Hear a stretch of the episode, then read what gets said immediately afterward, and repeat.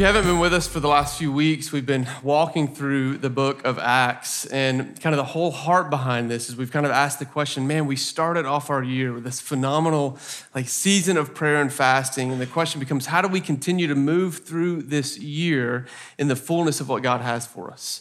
And so we've kind of answered that question by saying, hey, we're gonna, we're gonna move forward by remembering our identity. And the way we remember our identity is looking back at our roots, looking back at where we come from. And the book of Acts tells the story of the birth of Jesus' church, uh, the starting of what frames and shapes our identity. And if you'll remember, we kind of established this, uh, this definition of who the church is, that the church is no less than a movement of God's kingdom that is fueled by his spirit and carried by his people as witnesses to the ends of the earth. This is what it means for us to be the church.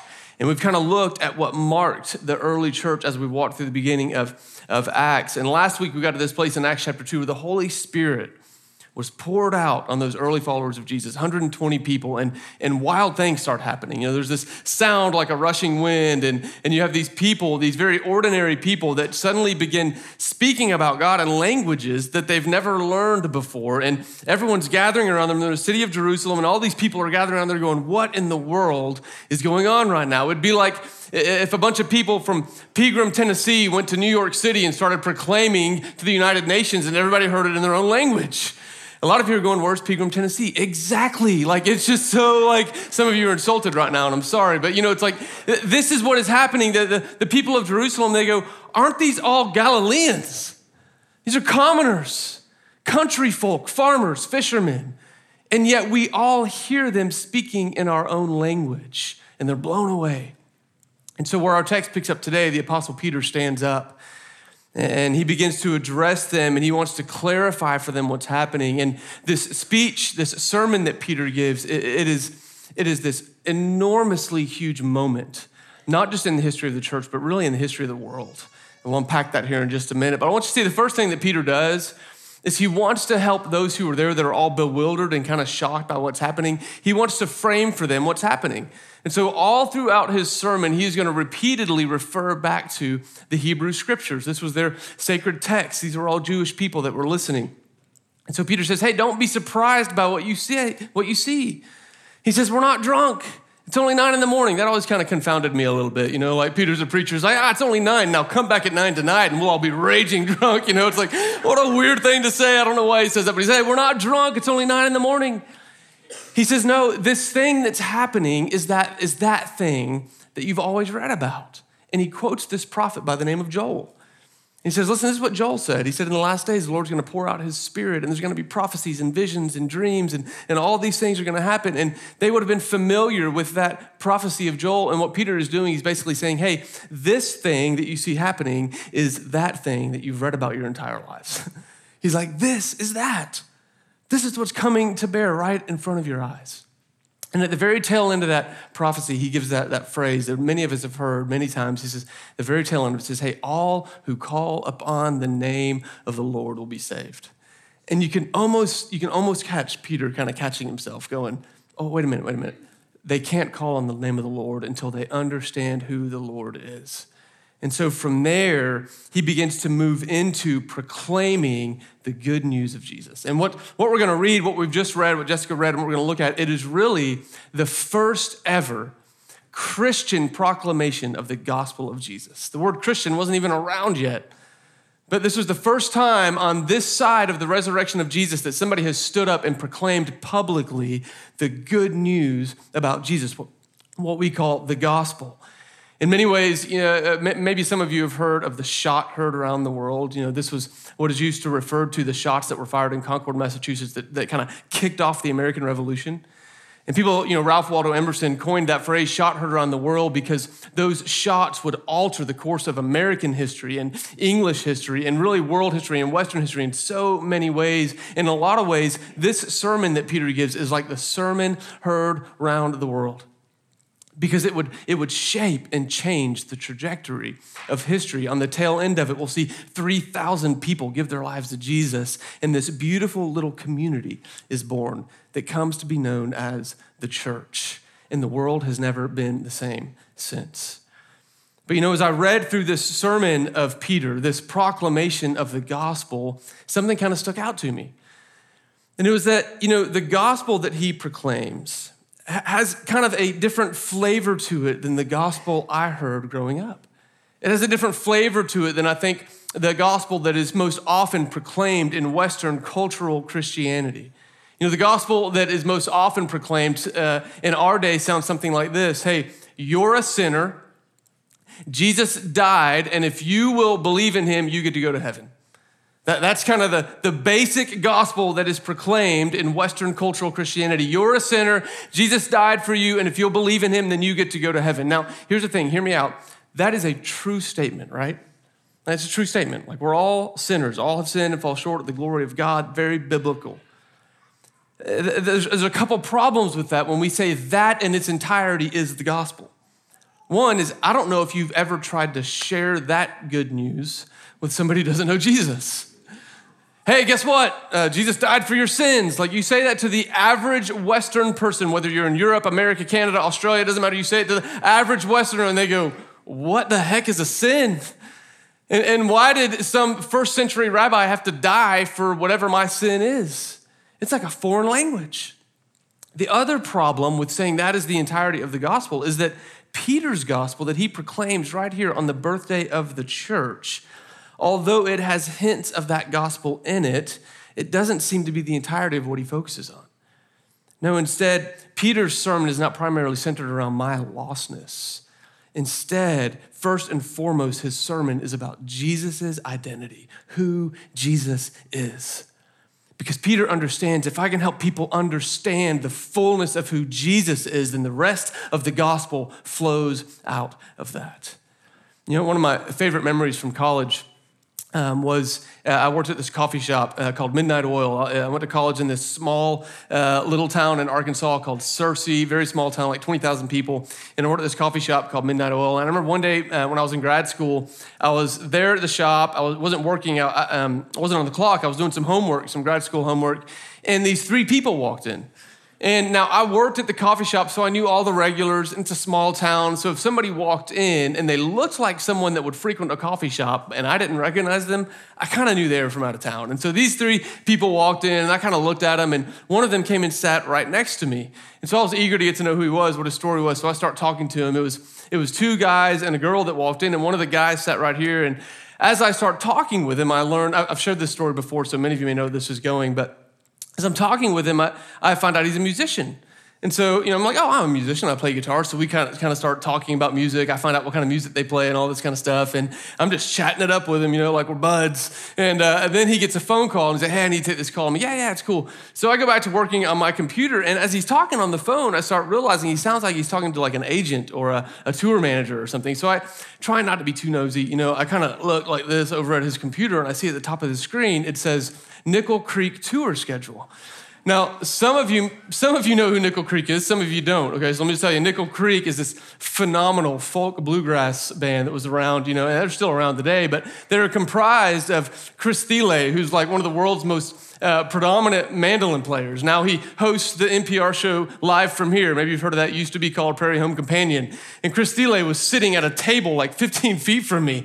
Sean Watkins, the guitar player, sitting next to me that I've been chumming it up with, and his sister is sitting next to him on the other side on the couch. And suddenly I go, oh my goodness.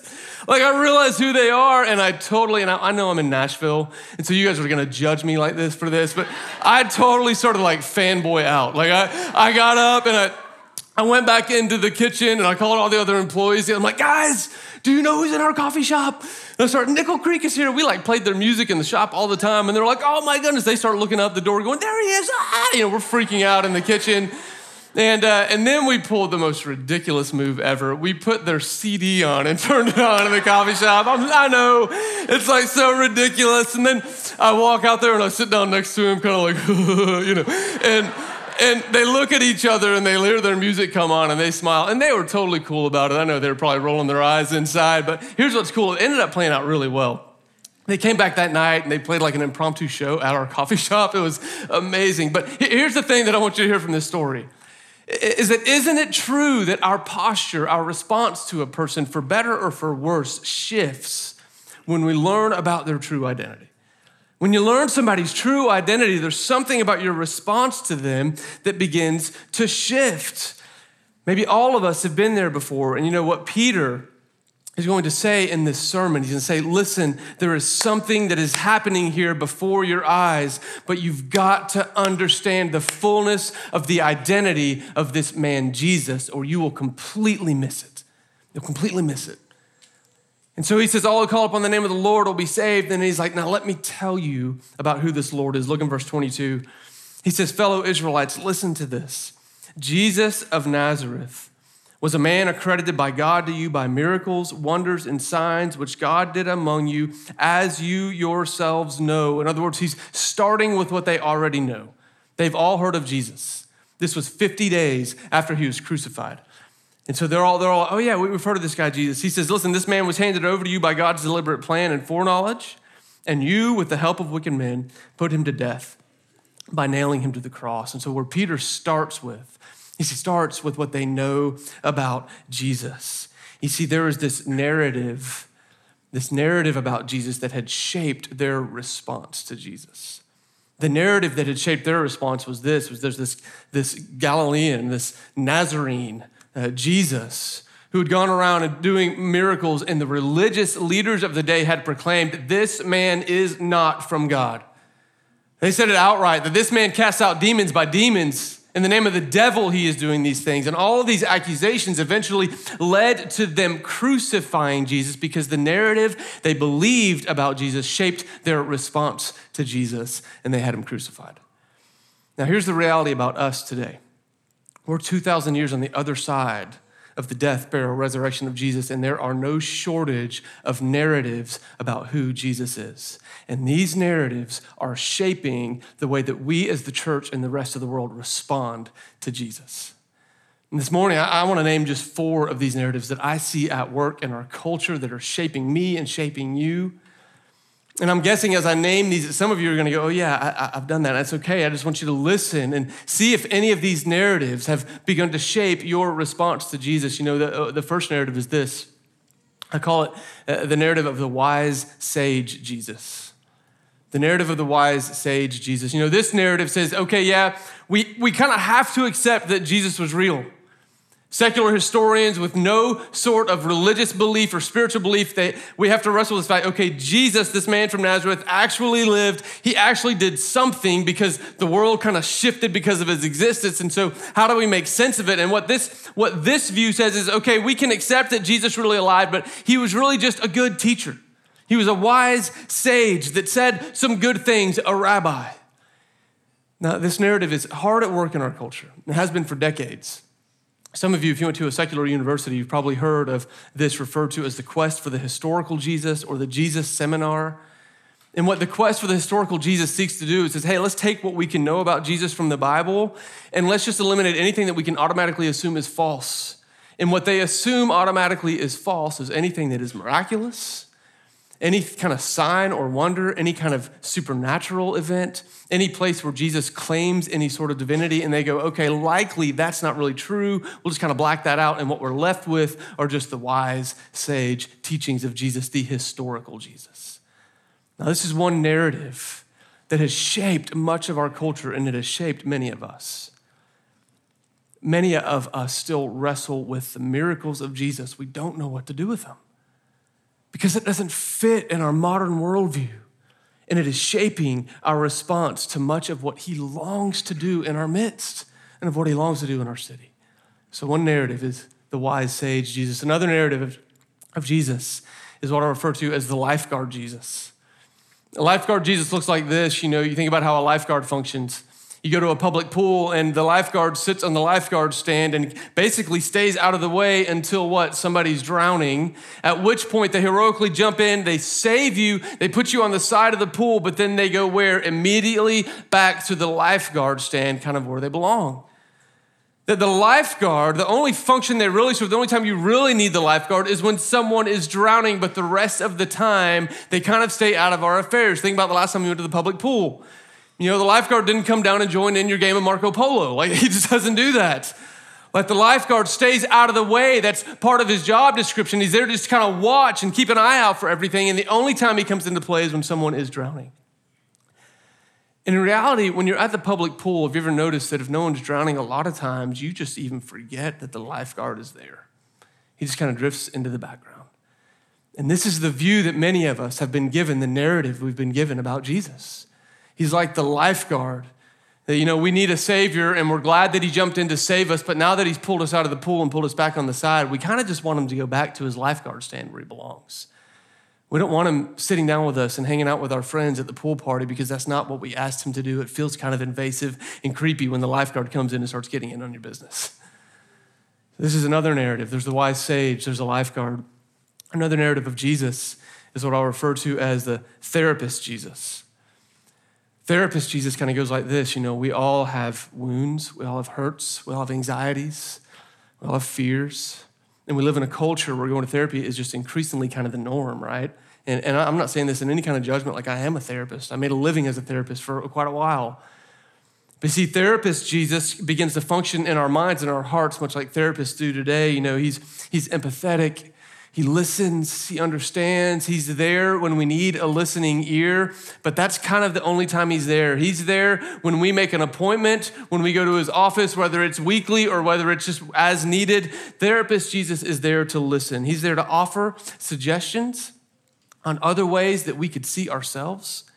He's there to offer us suggestions on how we could maybe live our lives a little bit differently. But here's the thing like any good therapist today, he needs to mind his boundaries of what he can and he can't say when it comes to guiding me. You see, therapists, the way therapists function today, it is not their place. I know because I've been trained as a therapist. It's, we are told it is not our place to impose our values on you. That we are actually supposed to learn your values and figure out how to help you live in such a way that you can thrive within those values. And when we put Jesus as therapist Jesus, we expect him to mind the boundaries. Hey, I want you to take away some of the anxiety and the fear and the hurt and the woundedness, but Jesus, I kind of want you to mind your boundaries and don't go imposing your values on me. That's not what I came to you for. Jesus, as therapist, needs to respect and reflect my values, not me reflecting his values. So there's three narratives. There's one more I'll talk about. There's another narrative that many of us, I know because I've been in conversation with so many of you, this narrative is this idea of Jesus as traffic cop Jesus. You know, traffic cop Jesus loves to just hang out on the side of the road, waiting, watching for that moment when he can watch you mess up and he can pull out, turn on the lights, and bust you and write you a ticket. He finds great joy in bringing you suffering every time you mess up. This is the narrative that so many who grew up in church, they end up hearing about Jesus is he's just, he's got power and he's got authority. And the way he wants to leverage that power and authority is to bust you and to get you in trouble. Now, here's the reality is that all four of these narratives are at work in our culture and they're at work even within our church. Some of you are probably going, Yeah, I kind of relate to that one and this one. And what happens is you get this kind of tangled mess of false narratives about who Jesus is that begins to impact the way that we respond to all that Jesus wants to do. If we walk under these false narratives, it begins to affect the way we function as a church. You look at the way it affected these first century Jews. They were given a false narrative about Jesus, and what did they do?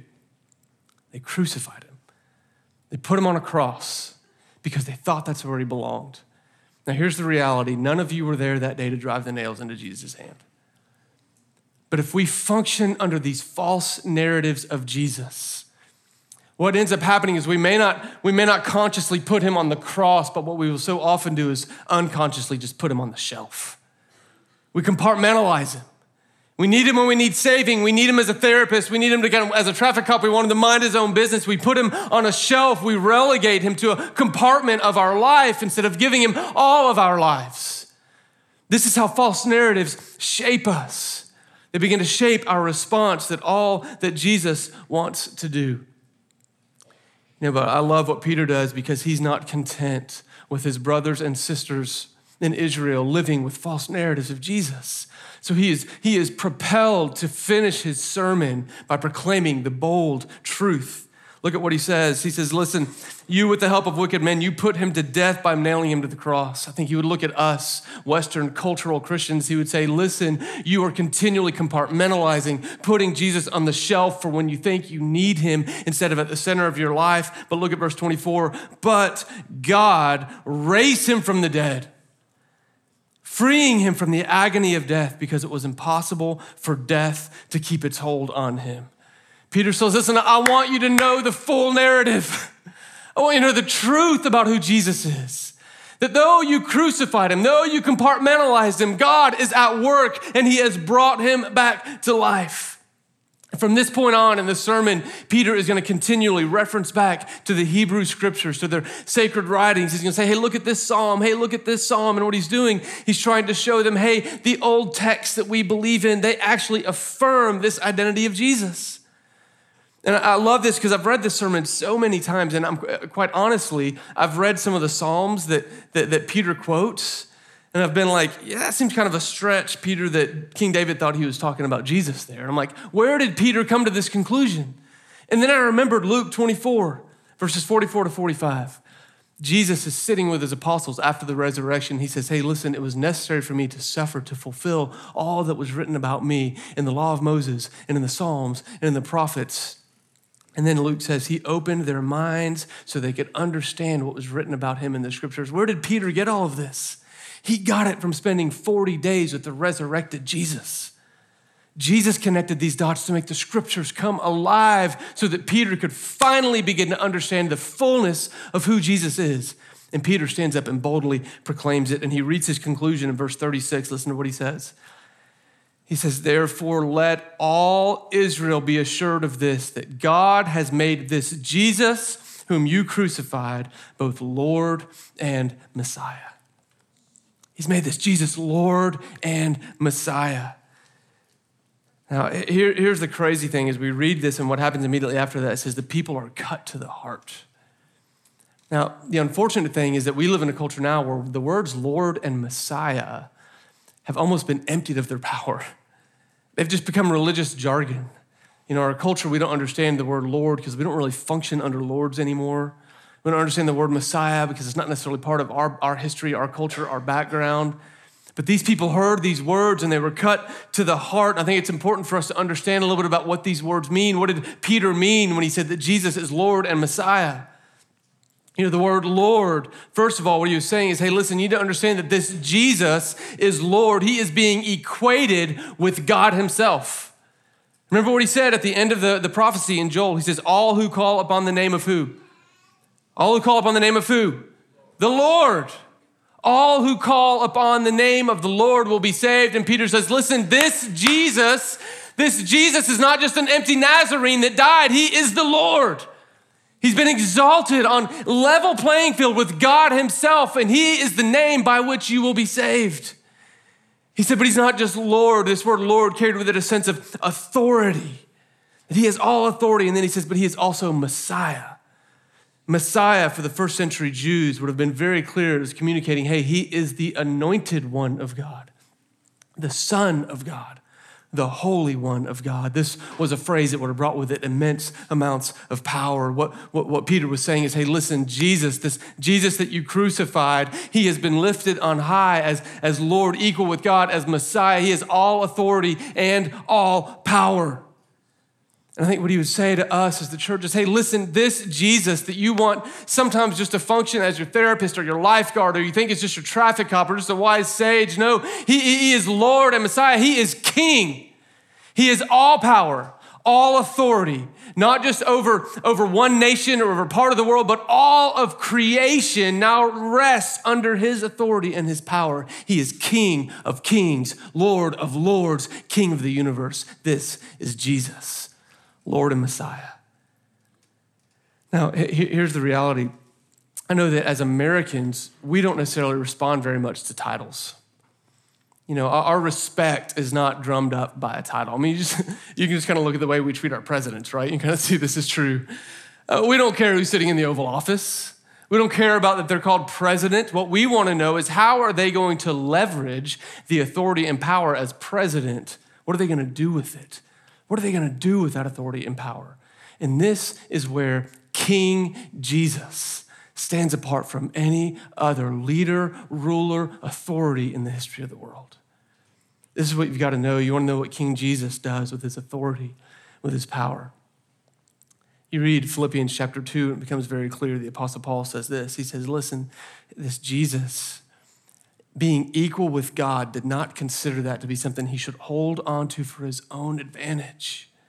Instead, he emptied himself of all of that and he humbled himself to the point of a servant and he walked a lowly life on earth in the midst of all the pain and brokenness, never once trying to get everybody to bend their knee to him. In fact, silencing the evil spirits who tried to proclaim that's who he was. He instead walked a humble life and suffered an agonizing death.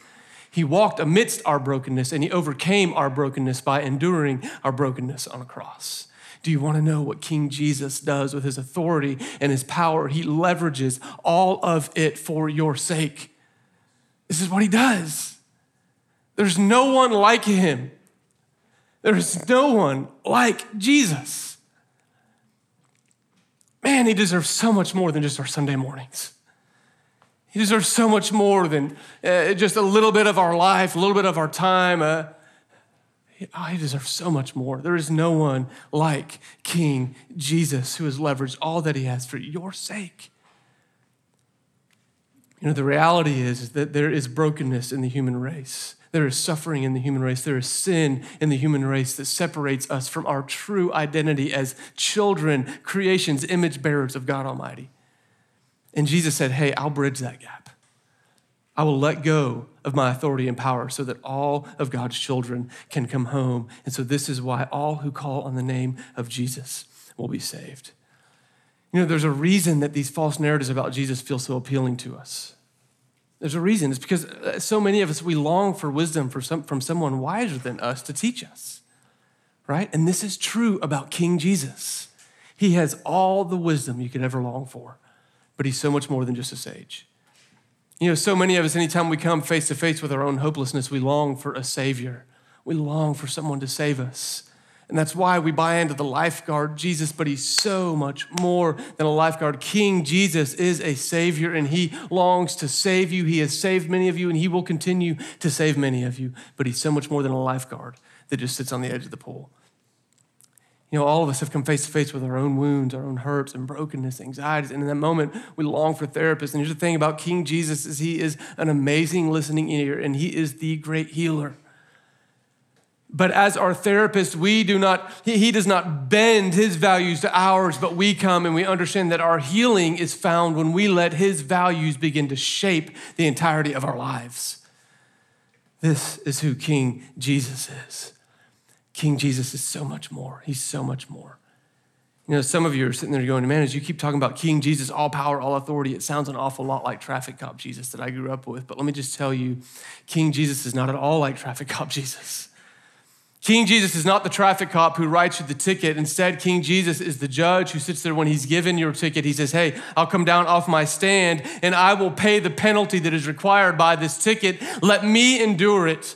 You see, our perception of the traffic cop is that they are trying to gain at our expense to meet their quota or whatever you want to say. But when we understand about King Jesus, he is not trying to gain at your expense. He longs for you to gain at his expense. He's paid every price, every debt, so that you can know how much you are loved by the God of the universe. This is what King Jesus does with all of his power and all of his authority. He leverages it for your sake for your sake.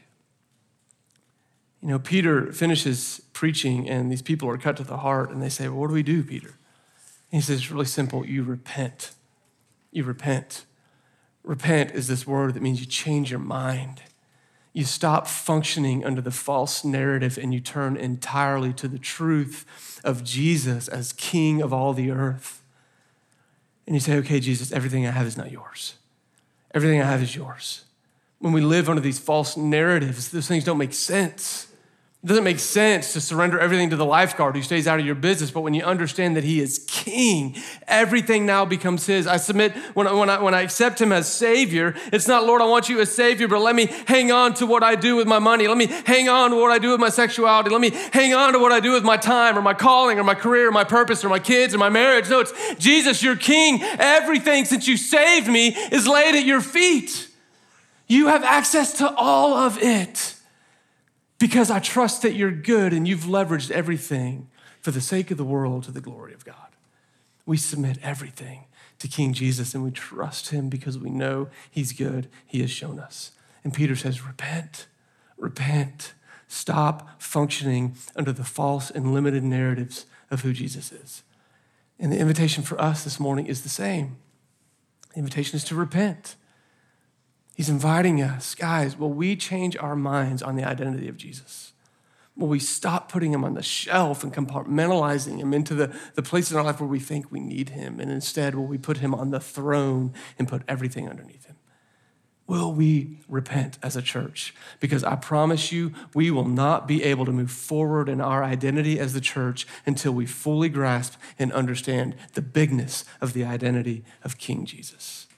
This is the invitation now, I, I want to be the first. You know, I'll just tell you, like, as I've been working on this, I felt like Jesus is going, Aaron, you got to repent. And I want to repent. I want to repent and confess to you that sometimes I fall prey of letting Jesus, my Savior, kind of just being a method or a way for me to gain notoriety for myself. That I will try to use Jesus to make a name for me, to get well known. I, I care too much about what you think about me. I care too much about what people that listen to our podcast think of me. I care too much about my name being made great. I'll repent. I repent. This is not about me. This is about King Jesus. And the invitation is for us all to repent and put him on the throne. And so this morning, we're going to go to communion here in a minute. And I've got kind of a discussion question for you to talk about, a way for us to pray.